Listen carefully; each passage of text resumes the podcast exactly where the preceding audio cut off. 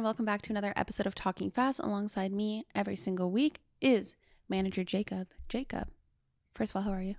I'm good, Sarah. How are you?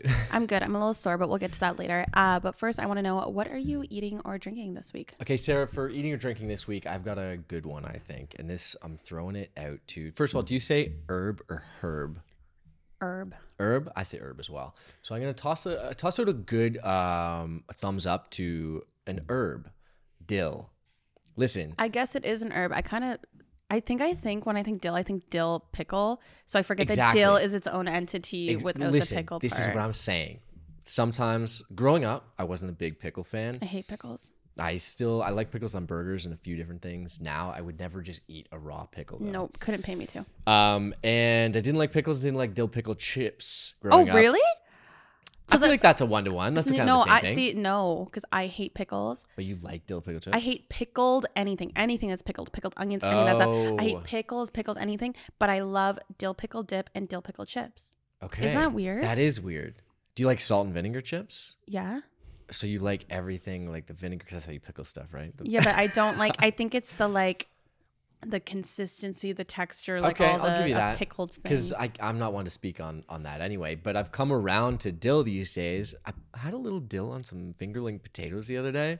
oh, that'd be good. It was good. And as we kind of move into like, Wait, did you make the potatoes or did somebody else make them for you? I made half the potatoes. Okay, that's respectable. I just I meant more of like if restaurant or if you guys I made them. You, Oh no, yeah, I was at home. It was at home. And so as we move kind of into the cooler months and cooking more at home and making nice warm dinners, I just wanted to give a shout out to Dill really quick because uh, you might be overlooking it and you might be overlooking other foods that you should maybe give a second as shot an to. herb or herb, depending on who you are. Yeah, vote in the comments, herb or herb. Uh, Sarah, what about you? What are you eating or drinking this week? Um, if you're up on my TikTok game, and we haven't talked about this since the new season launch, I'm in my sandwich era.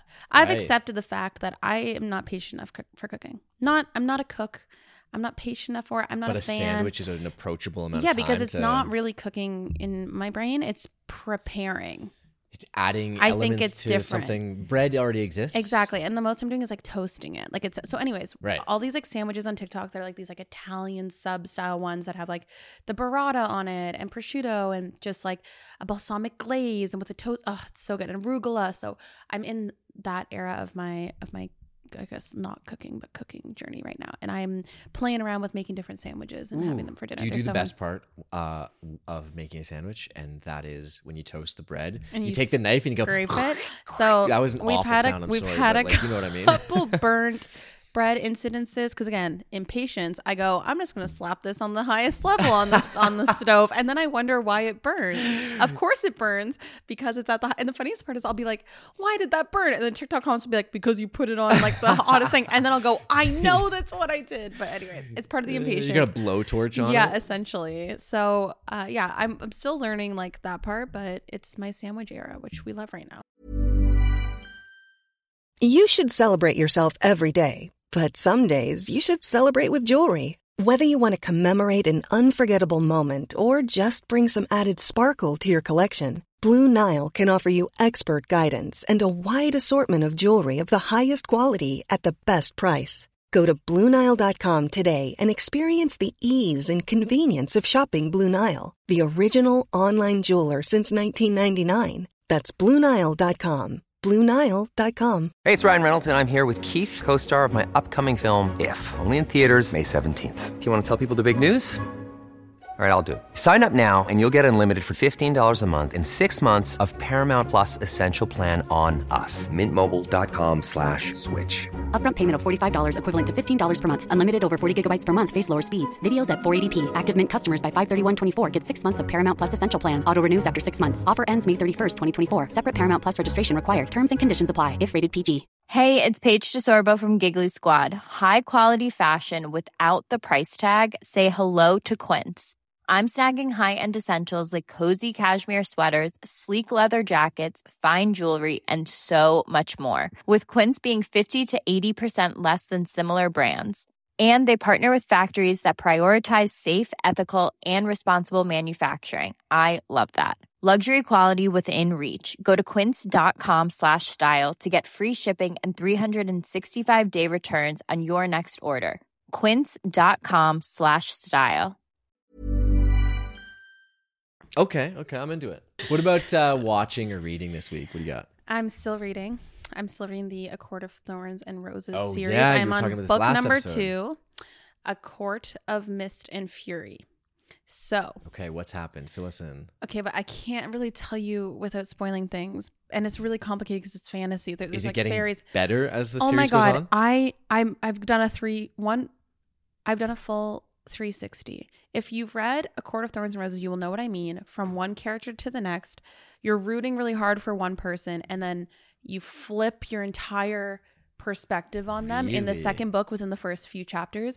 Now I'm like all in on this other character. Anyways, all to say is the series is still incredible. I tried to, I love it so much. I tried to read it in the car on the way here, and of course, I got nauseous and car sick on the way here. But I've never been so like just like obsessed with a world in a series, and it feels like it plays in a movie in my head. I'm obsessed with it. It's so good. D- Does someone own the rights to make these movies? Yeah, Like, I they already looked. be- so obviously, I already looked. right? I already looked into it because I would have loved to buy Also, shout rights. out to your personal broadcast channel now on Instagram. I saw that you did post uh, talking about reading in the car. I saw that you did post to that channel. Yeah. And everyone go follow Sarah on that if you, You don't can already. my personal broad, except for I don't really understand the point of broadcast channels. It's kind of just It's like to update people when you feel car sick. apparently but it's also like one-sided like people can like do polls and stuff but they can't like interact back with you which is a little odd to me yeah. it's like i'm just like talking into the abyss there are moderators though. yeah and i thought that but then they can reply back to, which is oh it's a little odd but we're still figuring out what we're going to use that for Okay. but what about you what are you watching or reading other than my broadcast channel Okay, this is wild. This is going to be a, just a quick one. Everyone has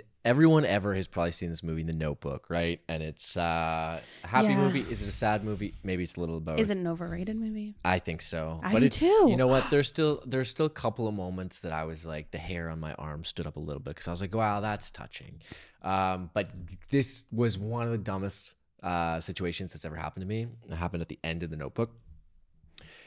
I never thought about why it was called the Notebook, and I've seen it probably five times in my life, and it gets to the end, and I I totally understand that he's reading to his wife this story, but I didn't realize, oh, these are her notes, and it's her notebook, and I was like, oh, that's why it's called the Notebook. Did you know that? yeah because i also read the book though so like Oh, it's a book too. it's a nicholas oh my god it's a nicholas sparks book Clearly, I am showing my cards here.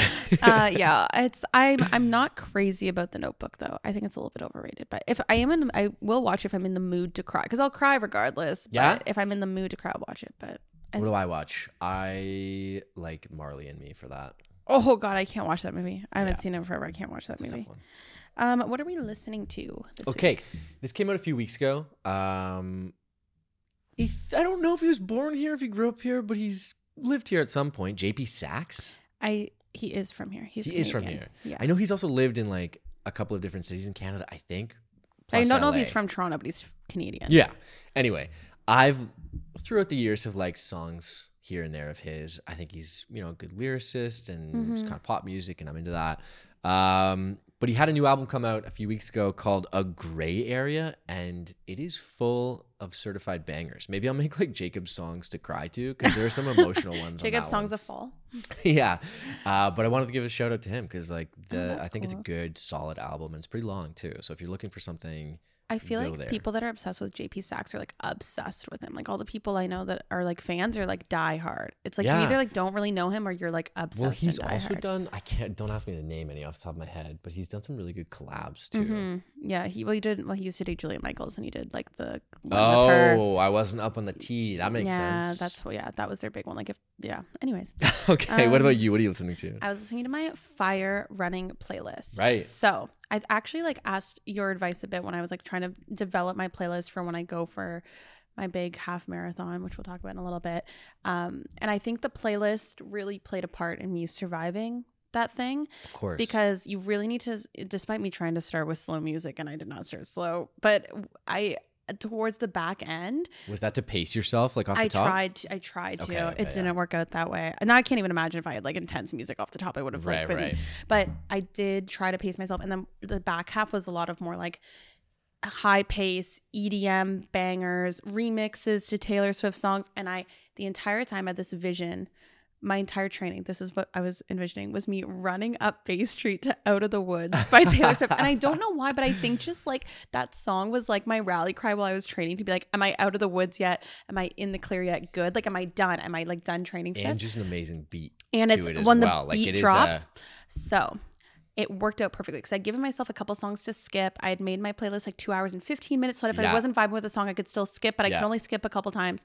And as I was like coming up Bay Street, when I was hurting so much, Out of the Woods starts playing. And I was like, I know this means I have like three minutes it's the left. end it's the you. end. It's like And yeah. as I as I like finished the last hundred meters it was when the beat dropped, and it literally was the only reason I had any extra power in me to be able to finish that thing. So Amazing. the playlist does make a difference when you're running. Uh, somewhere you went this week. I went to the movie theater to go see the Eras Tour concert film movie. Okay, did you stand up at the front and dance? No, I have a couple bones to pick Okay, with it. tell tell me. First of all, they kept the lights on way too bright. And I think it was a safety hazard because they knew people were going to dance, but the lights were like Yeah. on. And maybe it's because I went to VIP. Two, it was not loud enough. I didn't feel like I was at the concert again. Like my ears were ringing for days after the concert. I wanted to feel like I was in that moment again. Three, I was all for the dancing. But we were in VIP. The reason we chose going to VIP is we kind of thought it'd be more chill. get rid and of we went some, to a uh, 9:45 showing. Like we were really thinking it was gonna be more Did you low go key. like opening night? Well, the Friday night, Or the yeah. Friday night. Yeah, yeah, yeah. Um, and it's still, I just happened to have the one group of girls that were like, which I wasn't going to judge them. I've absolutely getting up and danced to Taylor Swift, but like directly in my view, like all my friends could still see the screen. I could not, which Mm-hmm. was like, I don't know. It was fine. It was fine. I was like, I wasn't like mad about it or anything, but I do maybe wait. I realized I think I want to watch a concert movie at home. Like I don't think I'm the type of person Just to really with people that you know Yeah, are and, like- be the right vibe. and I could like make the music as loud as I want to. I can like you know what I mean. was it a good? Was there okay? It, the were there- production was incredible. Was it but all just the concert? concert? Yeah, Or there, was no cut- no. It was no documentary stuff. It was Okay. just the concert. So it's That's like what co- I love about a concert. when they have like the cuts behind. Yeah. yeah, I know. I normally do too, but I think I was talking to my uh, coworker today because she took her daughter to go see it. And it was so cute because she said to her daughter after the movie, she goes, "I just really want to be able to take you to a Taylor Swift concert." Her daughter's eight, and she goes, "But mommy, you just did." Like, uh, like, and so I think what that showed me is that this film was made as a way to make the Eras Tour more, uh, as a way to make the Eras Tour more accessible to people, For right? sure. Because it's the most in-demand tour that we've seen in decades, and I was confused why she was releasing it in the middle of the tour, but now it makes sense. She did it so that everyone could say they got to experience it in the era in which the Eras Tour is happening. Well, which for is sure. really like regardless powerful. of just like outside of how difficult it is to land tickets, like they're pricey as well. So, Exactly. like, why not make it accessible? And and that's why I said I'm like you just saved yourself a lot of money. She goes absolutely because this little Yeah. eight year old thinks she already saw the concert. She goes why would I need to see it again? How about you? Oh, that's amazing. Uh, I did something again. This is uh, hurts my personal brand a little bit, but I thought Mm. that I would go and be uh, great at trivia. I hadn't done trivia, in a- like pub trivia, in a while, but I hit a pub trivia last week. oh, so you did go after the podcast. I did go after the week. podcast, and let me tell you, I think You weren't great. on net I lost us two points. I was so con- the problem was is that I was so convinced about certain things. And that you were so passionate you'd convince your team that you were right. Yeah, and I wasn't like talking over anyone to the point of like I'm right, you're wrong. It was kind of the questions that no one really knew, and I was like, "Oh, I've got, I've got this. Don't worry, guys." like this is my time to shine. uh, clearly, I don't have have uh, it made out for for pub trivia. However, we do have a trivia event coming up. It might be sold out by the time that you're listening to this, though. If it isn't, you should probably check it out at Snakes and Lattes. Yeah, I'm Taylor Swift Taylor trivia. Swift trivia. And this time, Jacob's hosting it with me. so I hosted Taylor Swift trivia last year and it was a success. It was so much fun. And now we're doing it again. And it's Talking Fast host Taylor Swift trivia. So it's also like my way of converting Jacob into a Swifty. So No- he converted me into a runner. I'm going to convert him into a Taylor Swift okay, that's a fair like one for one trade. Um, but yeah, if it isn't sold out, check it out. If it is sold out, we apologize, and we'll be doing something like Yeah, this again. exactly. We'll do other things. Hopefully, I'll actually be able to bring some knowledge though uh, to the experience. Luckily, I'm not going to be able to compete. I'm yeah, just, I mean, uh, I'm the one that makes all the questions. So Okay, well, we'll we'll see how this goes. we'll see how it goes. But yes, if it's not sold out, check out Taylor Swift trivia at Snakes and Lattes, hosted by yours truly. It's gonna be very fun.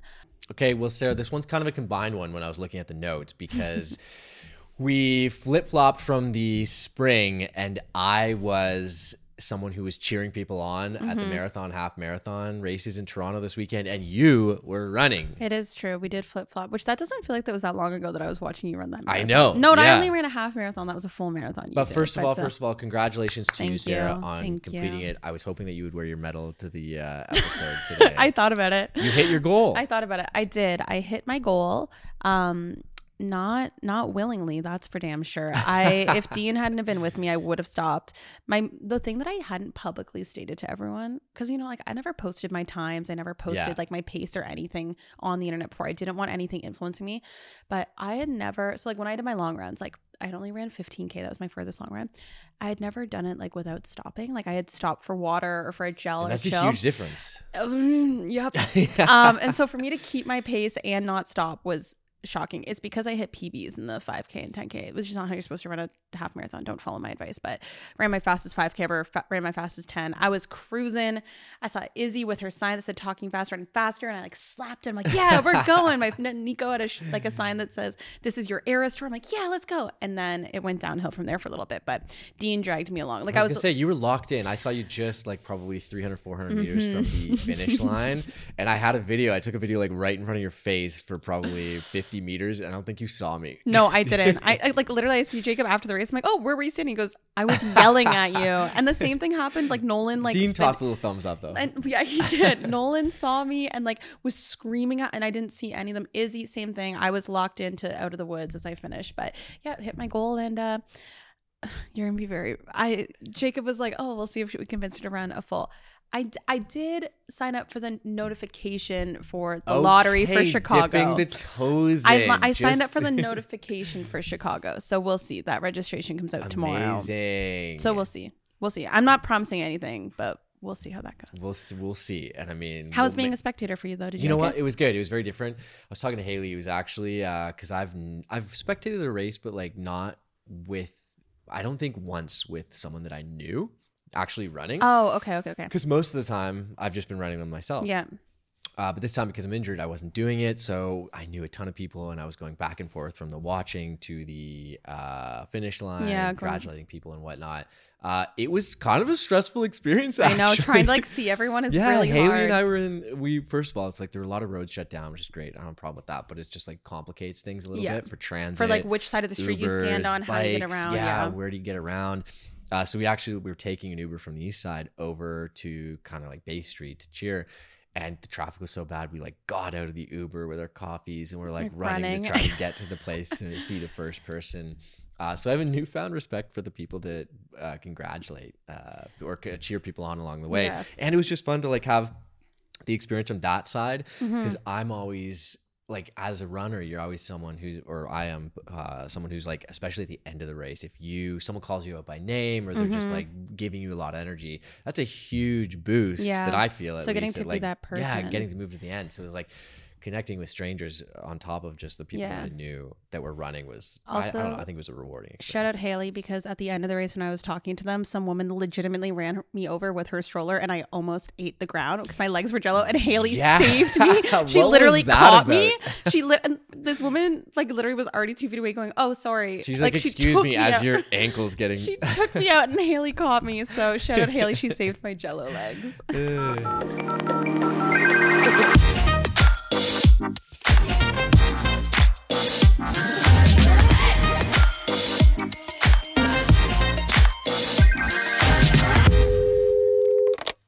Our guest today is a longtime friend, former colleague, and my ex boyfriend actually once named a pet fish after his Twitter handle. Known on the internet as Stephen LeBron for his hilarious takes on basketball and the Toronto Raptors, Alex Wong is a former finance bro turned writer, radio personality, and best selling author. Please welcome to the show the first time I've had a former colleague of mine on the show, as we just addressed, Alex Wong. How are you? What's up? I didn't know Nolan named uh, Ex boyfriend. Oh, ex. Oh, shoot! I wasn't even listening to the intro. My ex-boyfriend my I know who this ex-boyfriend is. yeah yeah he, he uh, he definitely does not listen to this podcast but yes he had a pet fish that he named Stephen LeBron after Alex Did you- Amazing. Did you tell me this before? I don't think I was the one that told you. I think one of my friends told you because I never put two and two together that that's what his pet fish was. It Right. wasn't until like years later. That should have been the How first red flag that I was dating someone that named their fish after a Twitter personality. But Yo, that's amazing.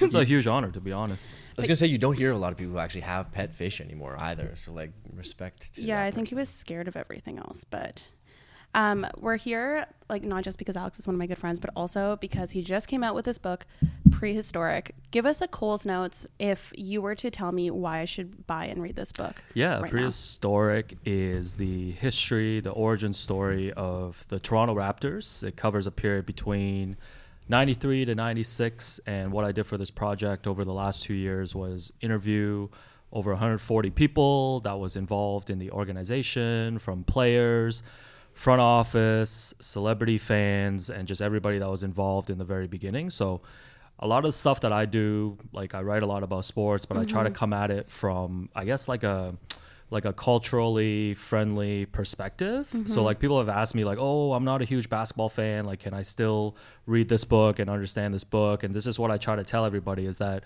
you know, this book is really just about stories, the stories of people here in Toronto and the story of the basketball community and the story of how uh, an NBA team is able to come together from the ground up in the early years. This isn't your first book though. You've actually written two two others, right? Yes. So what was the inspiration though for like this one? Was this a story you always wanted to tell or one that you didn't think had been told properly or like what was the inspo? Yeah, I think a combination of those things. And I think the other thing too is I write a little bit about it in the intro, just about my own personal story. Like I immigrated here to Toronto from Hong Kong with my family in 92 when I was eight years old at the time.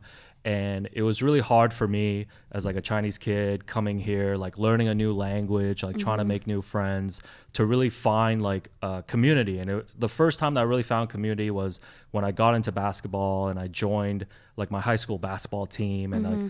I just really found, I know it sounds a little cliche and stuff, but it's like I really found like through sports, like I was able to just speak a more common language mm-hmm. with everybody that I knew. And I've been a Raptors fan since the very beginning. So like a lot of this is like personal to me. Like I've always been very curious, have a lot of questions about like the beginning of the team. Mm-hmm. So like this was more for me to like satisfy my own curiosity and then hopefully people can be interested too.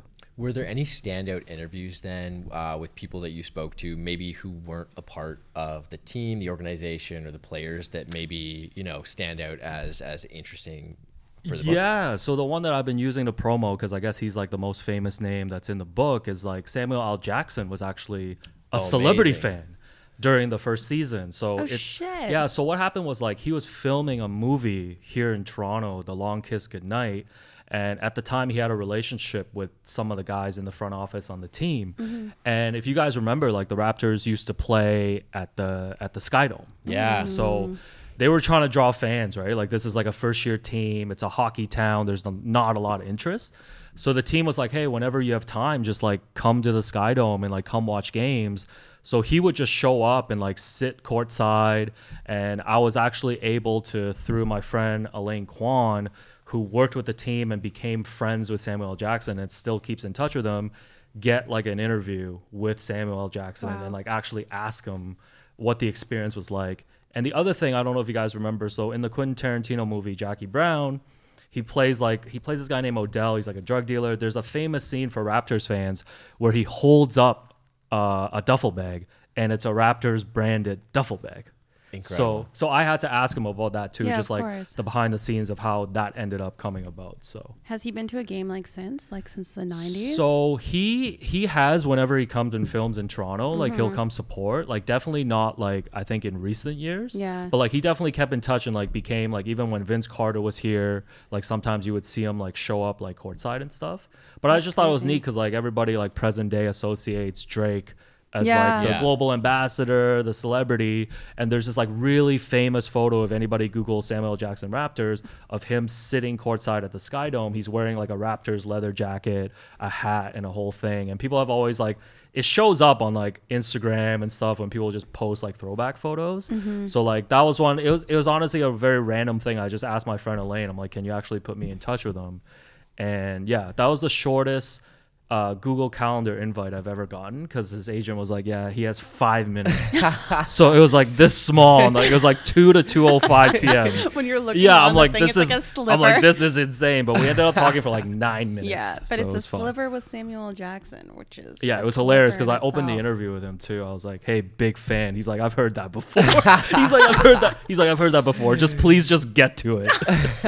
I feel like oh we also have to bring back, like, even if it's one game every 10 years, but play it in the Sky Dome. yeah, I think they should. When will they stop that? I mean, like, so you said this is about like the start of the Raptors, like prehistoric. It predates myself. I was born in '96, so I didn't experience any of that, like part of the Raptors. So that's why I'm stoked to read it because I think it'll also like be part of the history. Like, I was very part of the new fandom of Raptors fans when you and I worked together at Yahoo, and they were in that like heyday of winning the championship.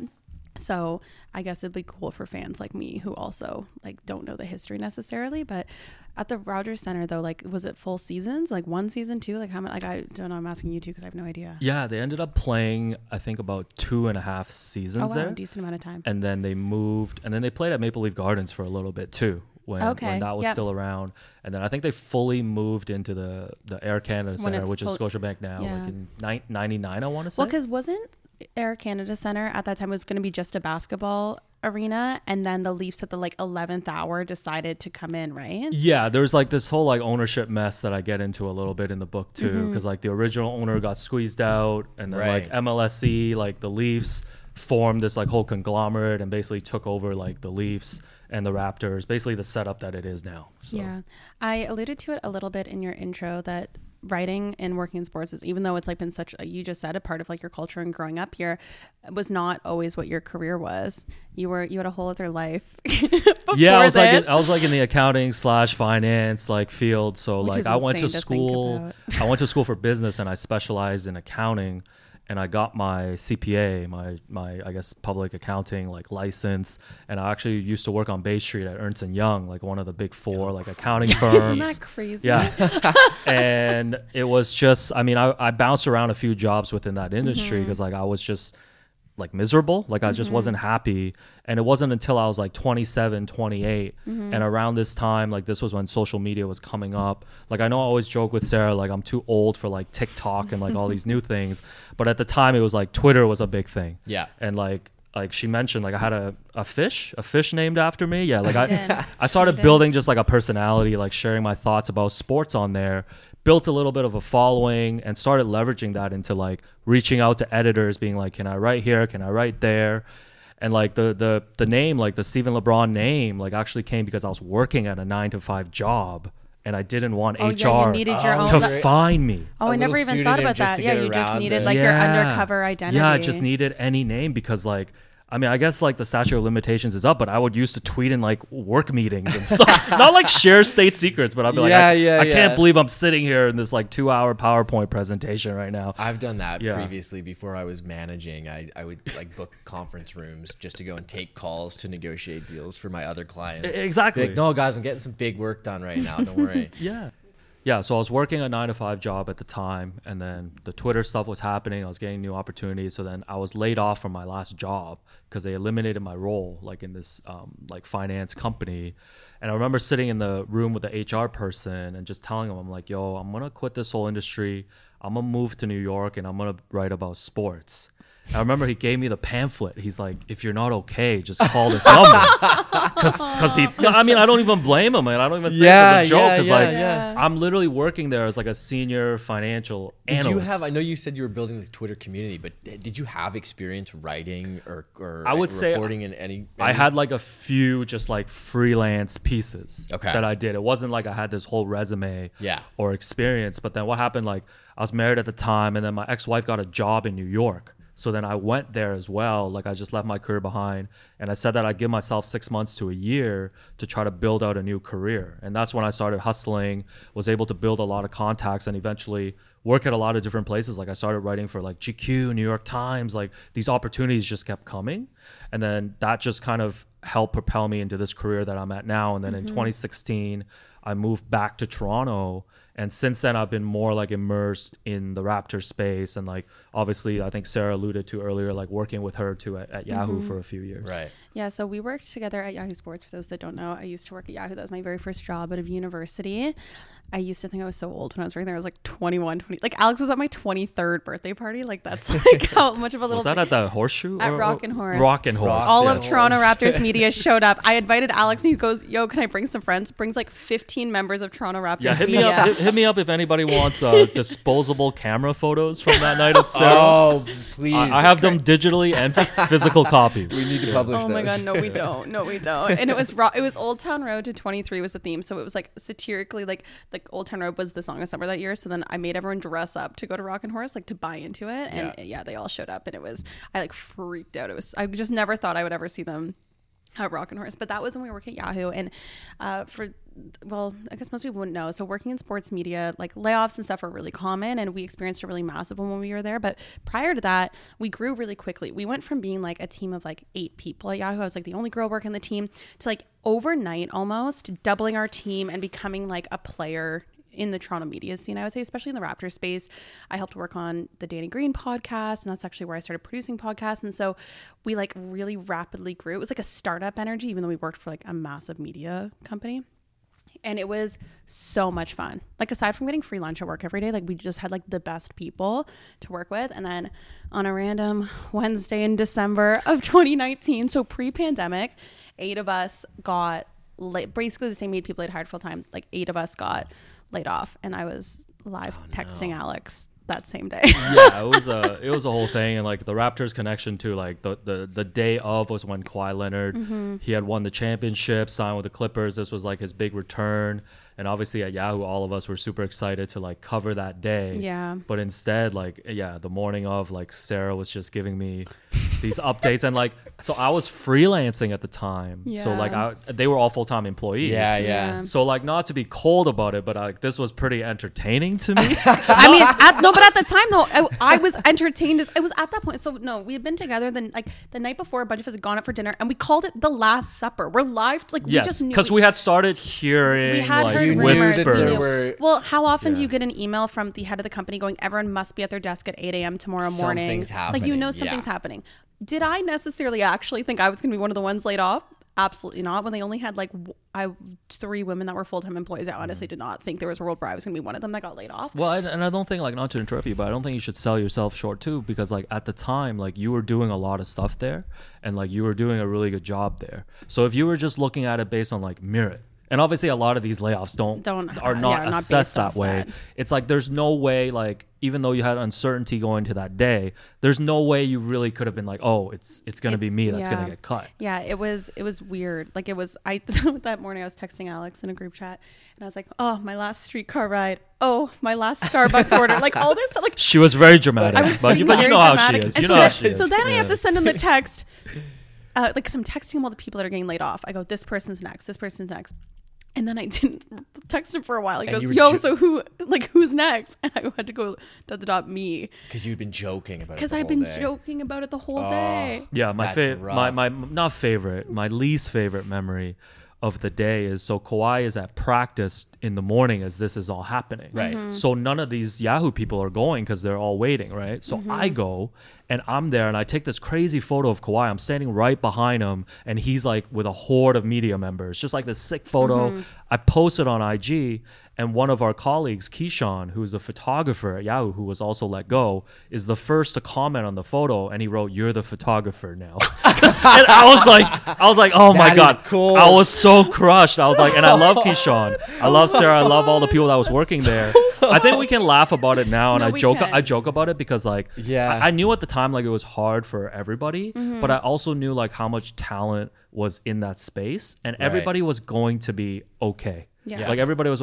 I think the crushing thing, I think Sarah will agree, is just like we had such a good group. Like we had such a good group there Yeah. that it was crushing to see everybody like go their own way. And like even in the years since, I've always joked with Sarah to try to get her to work with me again or find a way to make it happen. Yeah. Yeah, Like I miss I miss those I days too. like a lot. I think that Yeah. was more. It was like not the like losing the job part that Mm-hmm. was sad. Like the night, the day after we all got laid off, Alex and Will took us to karaoke in Koreatown, and we went and sang like Frozen and Wicked and ABBA, and just like like literally drank and sang karaoke, hugging and swaying each other. We sang Yellow like by yeah, Coldplay. yeah, yeah. Like I mean, I was just at karaoke this weekend and just sang Yellow. So I love, I'm loving these lineup. memories that are coming but back. it was just like those like th- like that's what Cathartic happened. Like we songs, lit like- we we literally still had our company like we had had a non like an, an official company Christmas party the week after we all got laid off. We still got together and had a Christmas party Ah. because I had planned it and I was like, well, we still love these people. And we still like we were that tight knit,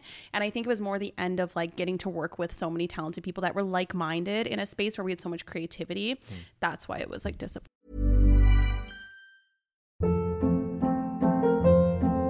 Hold up. What was that? Boring. No flavor. That was as bad as those leftovers you ate all week. Keke Palmer here, and it's time to say hello to something fresh and guilt-free. Hello Fresh. Jazz up dinner with pecan-crusted chicken or garlic butter shrimp scampi. Now that's music to my mouth. Hello Fresh. Let's get this dinner party started. Discover all the delicious possibilities at hellofresh.com.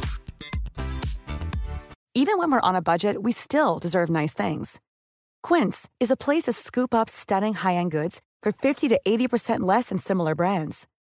They have buttery soft cashmere sweaters starting at $50, luxurious Italian leather bags, and so much more. Plus, Quince only works with factories that use safe, ethical, and responsible manufacturing. Get the high-end goods you'll love without the high price tag with Quince. Go to quince.com slash style for free shipping and 365-day returns. Mom deserves the best, and there's no better place to shop for Mother's Day than Whole Foods Market. They're your destination for unbeatable savings, from premium gifts to show-stopping flowers and irresistible desserts. Start by saving 33% with Prime on all body care and candles. Then get a 15-stem bunch of tulips for just $9.99 each with Prime. Round out Mom's menu with festive rosé, irresistible berry chantilly cake, and more special treats. Come celebrate Mother's Day at Whole Foods Market. Is that still kind of the space, or do most people freelance right now in that side of the business, like the sport media business? I feel As like- someone on the outside of it. I feel like it's hard. It's it's hard to make it as a freelancer, especially Mm-hmm. like in this city. Right. Like if you're not getting opportunities from the U.S. or like you know, I know Sarah's done a lot of stuff, including this kind of her own thing, right? Like Mm-hmm. independent stuff. Like it's really hard, like financially, to like make Mm-hmm. it work, right? And yeah, I, I- I think talent, the talent in the city is just so dispersed now. You know what I mean? Like that's true. if you look at the the Yahoo group, like we always joke, like that was the year that the Raptors won the championship, but like we also had like a championship team. Like Right. we had such a like because at the time it's like listen, like in this city, like for sports media, it's like TSN and Sportsnet. Those are like the big companies, right? Mm-hmm. And I can't tell you how many people would like come up to me or like message me and be like, "Yo, like we're paying attention to what you guys are all doing at Yahoo right now. Mm-hmm. Like we're making such an impact." That people in the city was was Yeah. noticing and it was hard to explain to anybody about the layoffs because like people just couldn't understand Yeah. why this team was getting broken up and it was and i think that's why like i mean luckily for me what ended up happening was um, because people did respect what we were doing a lot and respected that space and that like it tr- like truly like why was this happening like that there other opportunities were bred from it like any person at, like we had like co- we had vice president at Sportsnet at the time, or the president of Sportsnet at the time, tweeting anyone that worked at Yahoo that wants an interview at Sportsnet, just DM me. and there's Sportsnet people texting me going, "What the hell? I can't even get full time." Like it was crazy, actually. So we clearly made an impact, and that's the reason I was able to like find my way back on my feet pretty quickly after was luckily because we had made that but it's just it was never the same. It's like it's such a fever dream. Like it like it feels like that was three years of my life even though it was like really eight months that we all truly worked together. No you guys But- don't understand. Like i didn't know we were gonna talk about this today but like this is like a sore spot for me. Like Mm-hmm. so there's this uh, you guys might know this meme. There's a meme of wolverine like holding a photo. Like he's just like reminiscing about Yeah. something all the time. There's a group photo like Of like us. there's like 20 30 of us From like the rec room. yeah from the rec room when we had this like summer party during that stretch and like I legit have that photo saved on my phone, and I will send it randomly to like former Yahoo people, and I will look at it from time to time. I'm like, "Yo, remember these days?" And then it becomes a whole like hour conversation just Yeah. reminiscing about Someone's like got to our make favorite like memories. a sports, uh, like like the whole like the Jordan series, for example. no, this like, would be way, too- way too self-indulgent. no, but the thing is, this is just how we felt internally. Like externally, like n- no one like this is so insider sports media. But I guess like for me, it was just I- was really lucky to come in and start my career in that space mm-hmm. because I got to work with really talented people and like got to make like friendships and relationships with people that are still like in my corner. I know to this day, which is amazing. And I know not that many people are that lucky. I was very spoiled early on into my career, but yeah, it's just I've, it's never felt like this. I think it's also because like we felt like underdogs, underestimated by mm-hmm, everyone because we mm-hmm. weren't at one of the big networks. Now you work at one of the big networks, so you are You know, I got to follow the money. You know what Yeah. I'm saying? Yeah. Like I said. yeah. exactly. But yeah, it was it was definitely an era, and it, it is like you should just write a whole book about that. That should be your next book. Is No, about I mean, the Toronto I think Jacob's media. right. Like a doc, a documentary, maybe not like a ten Do part. four four part four part. Okay, I was gonna say seems one part. Yeah. I mean, God knows how about we have all the spin off? footage. How, how about we spin off into a limited podcast series? you Oh, know? we could. Okay, actually, you know what? I'd Let's, be let's in think for about that. and Let's then we think could see that. where everyone is now, Yeah. where they've gone after. Do you have speaking seriously though, but like looking at uh, someone who's already written three books now? Uh, would you do another? Do you have another topic that you do want to cover? Yeah, so I, I think we are gonna talk about this, but like actually, like I was finishing this book. So the last book I wrote, I'll take a step back. So the last book I wrote was during the height of like the pandemic lockdown, um, and for me, like it was a great process for me because I don't know about you guys, like it just gave me a routine. Mm-hmm. Like I would wake up, like maybe go for a walk, a bike ride, come home, interview some people, do some Yeah. writing, feel like oh, like I'm actually having a routine because there's nothing to do right now. This book I was doing as we were coming out of the lockdown, and as I started getting busy with like my full time job now, I was balancing the 2 mm-hmm. and like legit, I I joke to my friends, but this book really did send me to therapy. Cause like for the first time in my life, cause like the work was just like it, it, it I just couldn't manage it. Yeah. Like it was way too much. So like to answer your question, I'm not thinking about writing another book right now. Just cause like this, like I'm so proud of this project. I love this project. I love the feedback that I'm getting from people, how excited people are. But when I think about this, and I've talked about this over and over again in therapy too, it's like I associate finishing this project with a lot of like not good memories. Right. Yeah, just cause just cause like it was a tough part in my life, like finishing this book like at the beginning of this year. So I do have a lot of other ideas that I want to do, but I think it's just like I recognize that like the undertaking of like writing a book and a book that you can be proud of, like it's mm-hmm. it, it the the heavy lifting that it takes. It's just like it's a lot.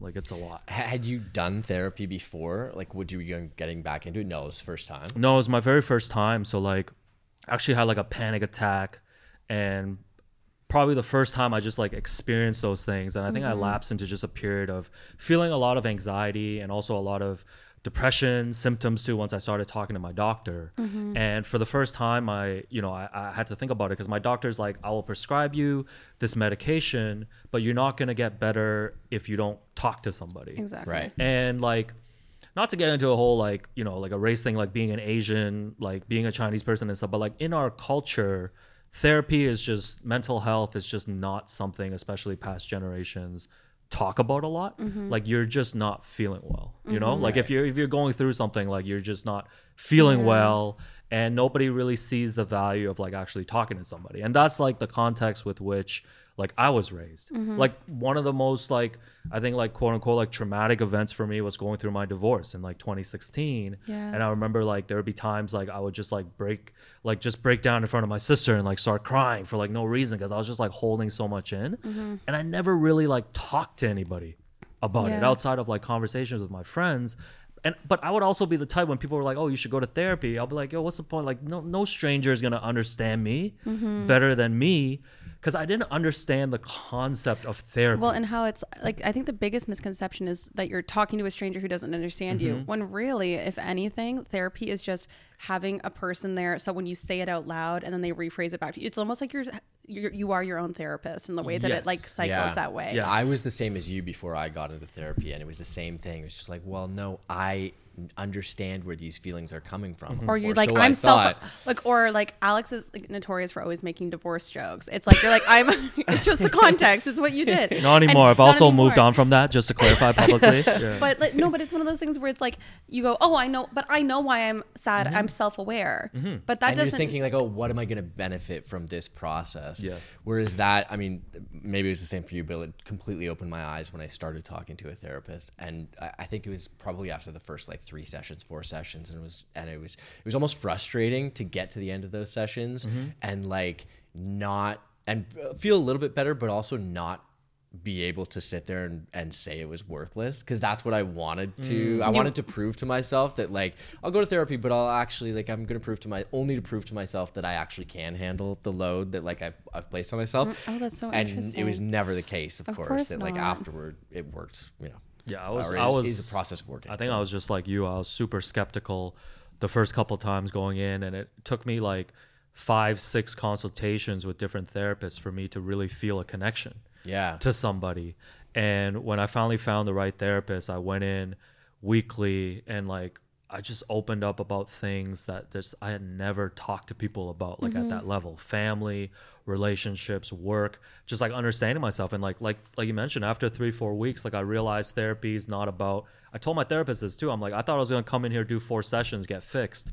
And then like she sent me on my way. Like, check, it's, check, Yeah. check. It's like it's like done. bringing in like a broken iPhone. Like, It's like, yo, can you just like, yo, my screen's cracked right now. Can they're you like, just "Yeah, fix yeah." this? And then now it's all good. But it's like, oh, oh, you're telling me therapy is just an ongoing process? You're telling me therapy is just building tools so you understand yourself? Like all this stuff, like I, I was just not familiar with to the point now that I'm still going to therapy regularly. Like I take notes now every week, like Yeah. uh, on stuff that I want to talk about. Yeah, Because now. I'm taking the initiative of like, hey, work is bothering this this me this week. I want to talk about this. I had this conversation with my mom the other day. I want to talk Mm-hmm. about this. Like now now it's just like a two-way thing where she's not just prompting me like I'm going in there being like, "Yo, these Mm-hmm. are immediate things that are bothering me and how do I like change that?" And the Yeah. thing I like is when you get to the point where it's not all bad things you're talking about. Mm-hmm. It's like I like when I can bring forward things that like, oh, like this happened, but this is how I approached it or this is how I like thought about it and I like really reflected on how I was feeling and why it made me feel that way when you can have those moments of like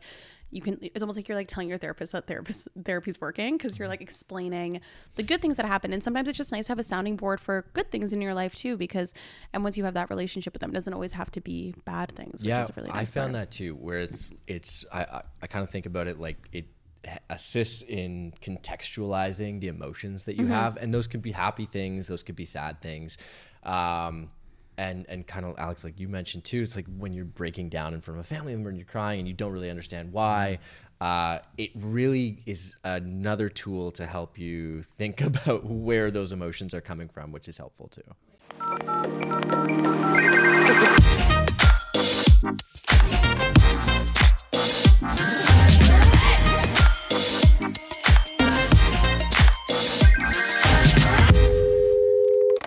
Okay, but now that you're like someone that started therapy and like maybe have like a newfound appreciation or all that with mental health, is this something you'd ever like want to explore, like with work as well, like with athletes and all of that? Yeah, to be honest, it's like I've noticed like the last say like five years, like athletes, especially like in the NBA space that I'm in, like DeMar DeRozan was huge on speaking out on, on mental health. I think mm-hmm. Kevin Love, when he was on the Cavs as well, described a situation where he like had a panic attack during a game and like had to mm-hmm. go home.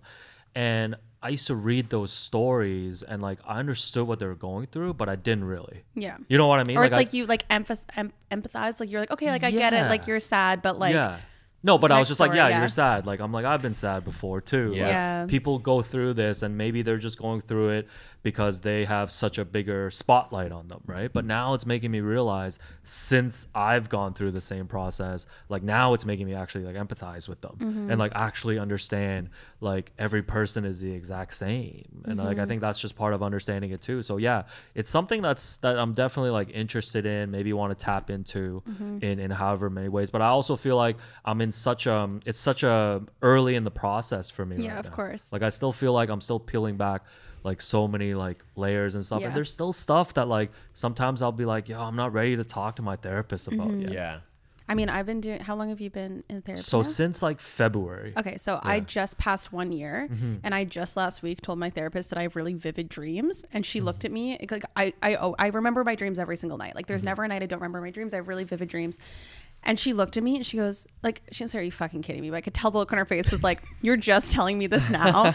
and she goes, You know, dreams can mean something. I go, I don't think so. And she goes, I need you to start writing. Like, it's just stuff like that. Like, it's been, here I mm-hmm. am thinking I'm this like open book with her and I've told her everything. Yeah. And like last week, something comes up that I hadn't told her yet. So it's like, it's an ongoing thing. So it's trust me, like it, you'll you'll be peeling back layers for years. I feel like there's no point in your life that you actually get to a point where your therapist knows absolutely everything. Anyway, Well, kind of back to your point, it's just like it is a process, right? It's an ongoing. It's like going to the gym. Yeah, yeah, exactly. or working out or running. that is something as well to go back to the athlete side of things as well. Like DeMar DeRozan obviously was one of the biggest ones. You mentioned Kevin Love as well, but there, I feel like we are in a little bit of a different playing field with professional athletes these days, especially with the advent of social media. People feel closer to athletes, and that can go both ways, right? That can be a little bit more straining on relationships uh, that, that maybe they have with fans, or it can be a really positive thing with, like you're saying, being able to empathize with them.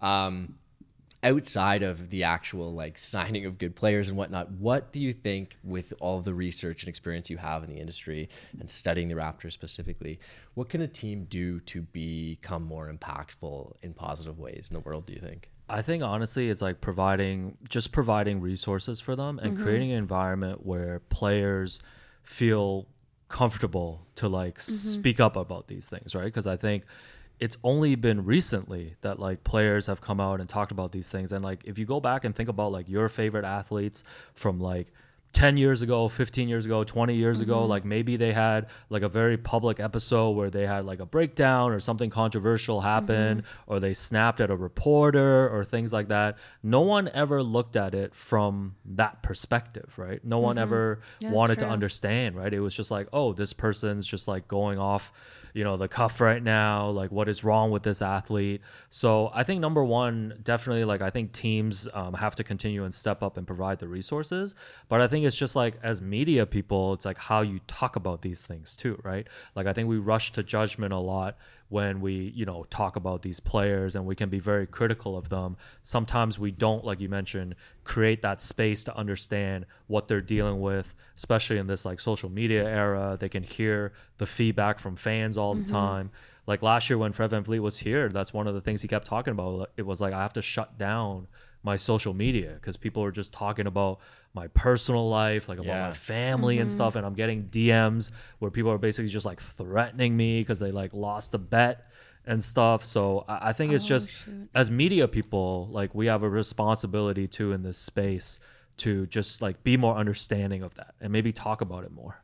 Yeah, and I think it's also where it's like you like it's humanized. uh, uh, That was where working on Danny's show really humanized athletes for me. Like, uh, for those who don't know, he's produced Inside the Green Room with Danny Green. It was the first, actually, at the time, it was like kind of, it was like one of the first player mm-hmm. podcasts while a player was actually competing. So I know now there's like Travis Kelce is one all these people have like in. Oh, now you know Travis. Kelce.